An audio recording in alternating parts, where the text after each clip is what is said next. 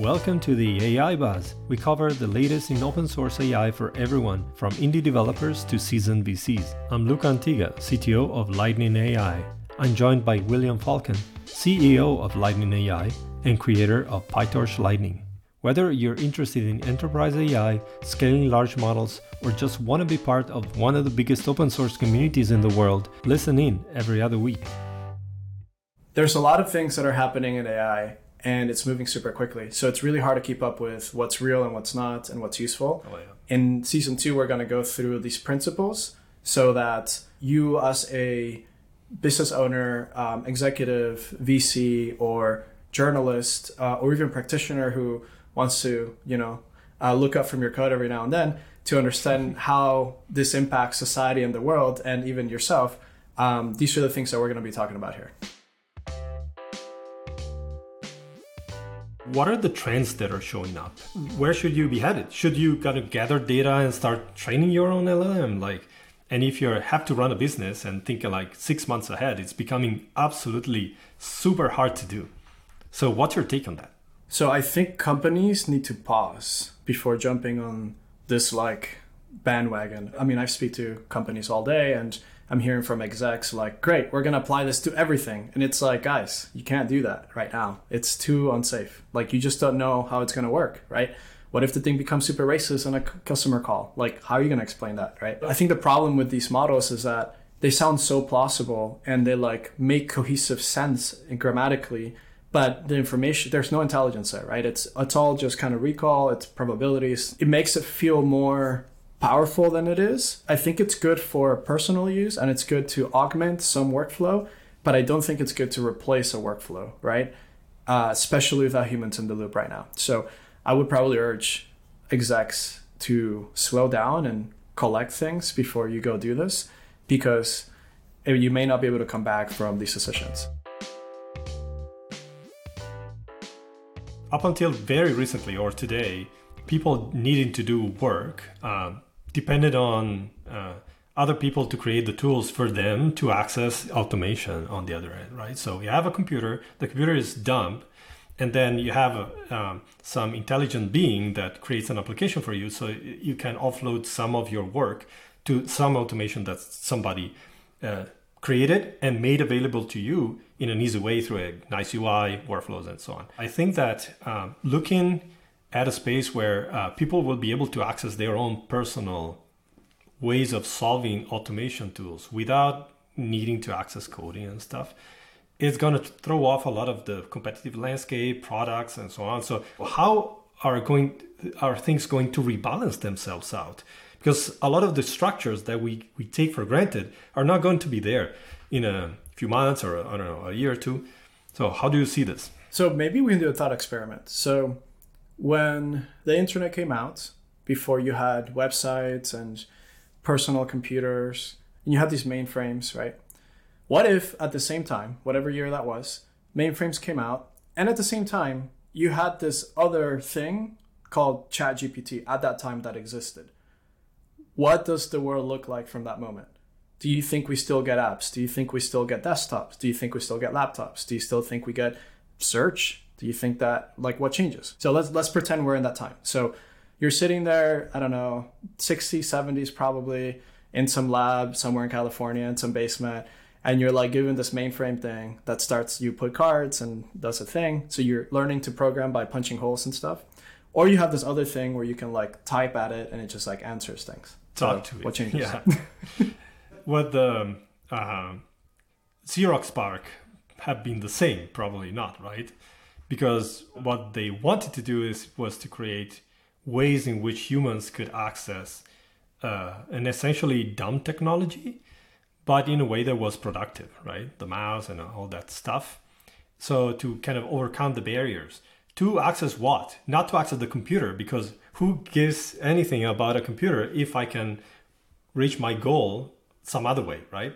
Because the ultimate goal for humans is to solve a problem not to use a computer not to code or not to you know interact with a mouse so yeah i think things would have been profoundly different humans go in the path of least resistance right ultimately uh, whether you want it or not like they were just you know go there for sure. Do people even need to learn to program at that point? I probably don't learn to code. I probably just describe what I want to do and ask the thing to write me something to do that. Like I, I mean, do you even know about program? I guess I would have pro maybe apps like AI. Like that's what an AI app or, or chat gpt app would be right? Or do you even need it? I don't know. Like maybe not. Like i can just be like hey book me a flight to new york tomorrow right? And it's like cool it's done and i took the money out of your bank account and i'm like great can you wire this much money to luca and it's done right? Like i don't know.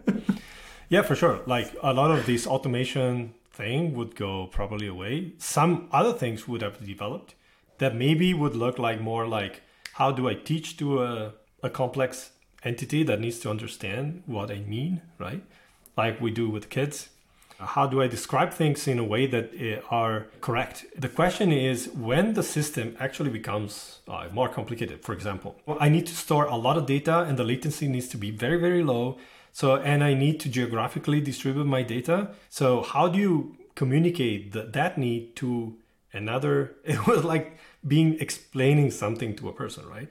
when you need it to be uh, strong. You mean it's got to be like very prescriptive? Very like it, it, can't just be like a figure it out. It's got to be like a deterministic exactly. program. Give me a, a, concrete example for the non-technical peeps. What, what does that even look like? Like, am I touching a screen? Am I speaking to something? Like, am I still coding? Is there a keyboard? Like what?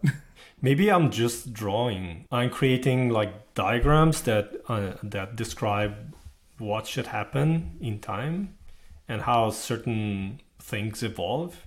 And maybe I can focus on one particular thing, one process, like two records are different. You know, let's analyze this situation. You work it out, and then the system takes it and integrates it with whatever picture it made of the system you're describing, and it will tell you, oh yes, but what about this? Okay, no, that in this case, then we need to modify our theory, right? It would look a lot more like a theory than a prescriptive coding thing, which kind of speaks to um, a processor that is nothing but an executor of uh, uh, very uh, small programs. So it's like a brainstorm buddy. You're like, okay, listen, yes. let's say with the storage, distributed storage thing, right? Hey, so I have terabyte of data. So the terabyte is going to be coming in every hour. So please make sure that you're using at least two separate machines in two different buildings where you put half the data on one and half on the other. What do you think about that? Oh, yes, of course, that makes sense. But like, what if, I don't know, what if the person's in Europe and their data is being stored in, yeah, you're right. So let's put a server in Europe as well, right? Uh, okay, cool. But like, what if the data is like a million, like tiny files or big files? What do you think? Uh, what do you recommend instead? Oh, this and that. Okay, great. That's it. like that, you just have a conversation with this, right? Like you don't need UIs. You don't need any of this stuff. And the system can, like, in fact, I think probably a lot of UIs will go away. You don't need interfaces, right? The UI is a way in which a developer decided that you could access that complex workflow with a way that was aligned. UI uh, is alignment. Alignment is UIs. you know, it's just that right now it kind of goes into the alignment process, and once you've done that, then it will be a resurgence of universal interfaces through which you can express your your needs and so on. But I totally second your view of design bodies that makes you go down rabbit holes and kind of um, figure it out uh, in, in, in a way that is though formal in the end. But my recommendation would be let's not be constrained by whatever building applications or programming are today because we need to kind of think ahead into what we're morphing into, which will come very, very, very fast in the end. And I think if you're sitting in a company like, how do I use this? I think you probably start adapting current systems that you like them to be a little bit more general and smarter. And eventually you can probably phase out a lot of those systems in favor of like a more universal thing, right? I don't think we're going to have like one massive model that does everything. I think you'll have very specialized models that do other things. I, I came into AI probably around 17, 2018.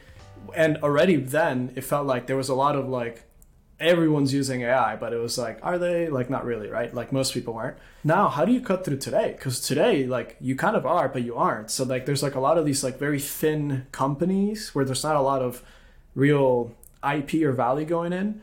Well, I don't know. How do you cut through that? Yeah, I remember. It was probably 2015, and I went to speak to a VC here in Milan, and DeepMind had just published their own like uh, paper, the Atari one. And I told them like I want to build something like that, right? Where you know there are people you know trying to apply the latest research, blah blah blah. And he told I remember it distinctly. I said, "Yeah, but DeepMind is already there, so it's too late." it's too late. so I went home like, "Oh no, it's too late." so so you know, friendly uh, reminder that it's all about execution, right? If, yeah, if yeah. I ask hundred people to paint me a face, only one's gonna do it like Picasso, right? So like, yeah, yeah. I don't know how you cut through the the landscape today, but I think it's about focusing on, yeah, you know, on what probably are you really want to solve. The way you're kind of solving it kind of will dictate your uh, your success. Just don't be too too attached to what you would like to do from a like a uh, hype or technical standpoint because that that is the best way to get be phased out. You need to be ready to kind of throw it all in the trash, but not rush into it uh, when when it's actually time. It reminds me a lot of um, early iPhone. Like uh, you know, I was I was an iPhone developer. When did I get into it? 2010? No, 11 probably. I started coding on the iPhone. There was a point where it was like everyone was making a calculator app. Everyone was making another note taking app. everyone was making thousand of these like commodity apps. And yeah, the first calculator app made a lot of money, and the first, you know, whatever did make a lot of money. The, the first ones of these things, and then everyone else, there's like thousands of them, and they all kind of got taken down to zero, right? So it kind of reminds me of that today, where there's like a lot of this like mass of like the same kind of derivative apps and those kind of things. What do you think is the future of that? No, I think it's a it's a necessary phase because a it it shows that there's value to be created because there's pull on the other side. So it's actually good that something like this is happening. The only thing that you probably don't need to feel is that you're being left out or it's too late for you because I mean, there we have never been in a in a more like opportunity generating time as this. You know, it's good that people experiment with it. It's actually exhilarating, but in the end, the, all these phases are, are going through a, a, you know company creation and then consolidation. A lot of the consolidation will go through actually people that already have users, like Notion is a small one, smaller one. Microsoft, Microsoft. is a, I mean, I exactly is a big one. this Microsoft release just killed like thousands of startups, right? Where they like yeah, now yeah. You have docs that have all the stuff you need. right, but did they kill them though? Because if you look at Figma and Adobe, there's one Figma, of course, and not hundreds of them, but there was still value to be created by being a newcomer as opposed to somebody who could actually develop the whole thing, but wasn't able to kind of do that or intercept the right signals. Thanks again for tuning in to the AI Buzz, brought to you by Lightning AI. We've been your hosts, Luca Antiga and William Falcon. If you want to keep the conversation going and become a part of one of the biggest open source communities in the world, join Lightning AI's Discord server. There, members of our team and community work together to solve problems, chat about new developments, and actively shape the future of AI. Until next time.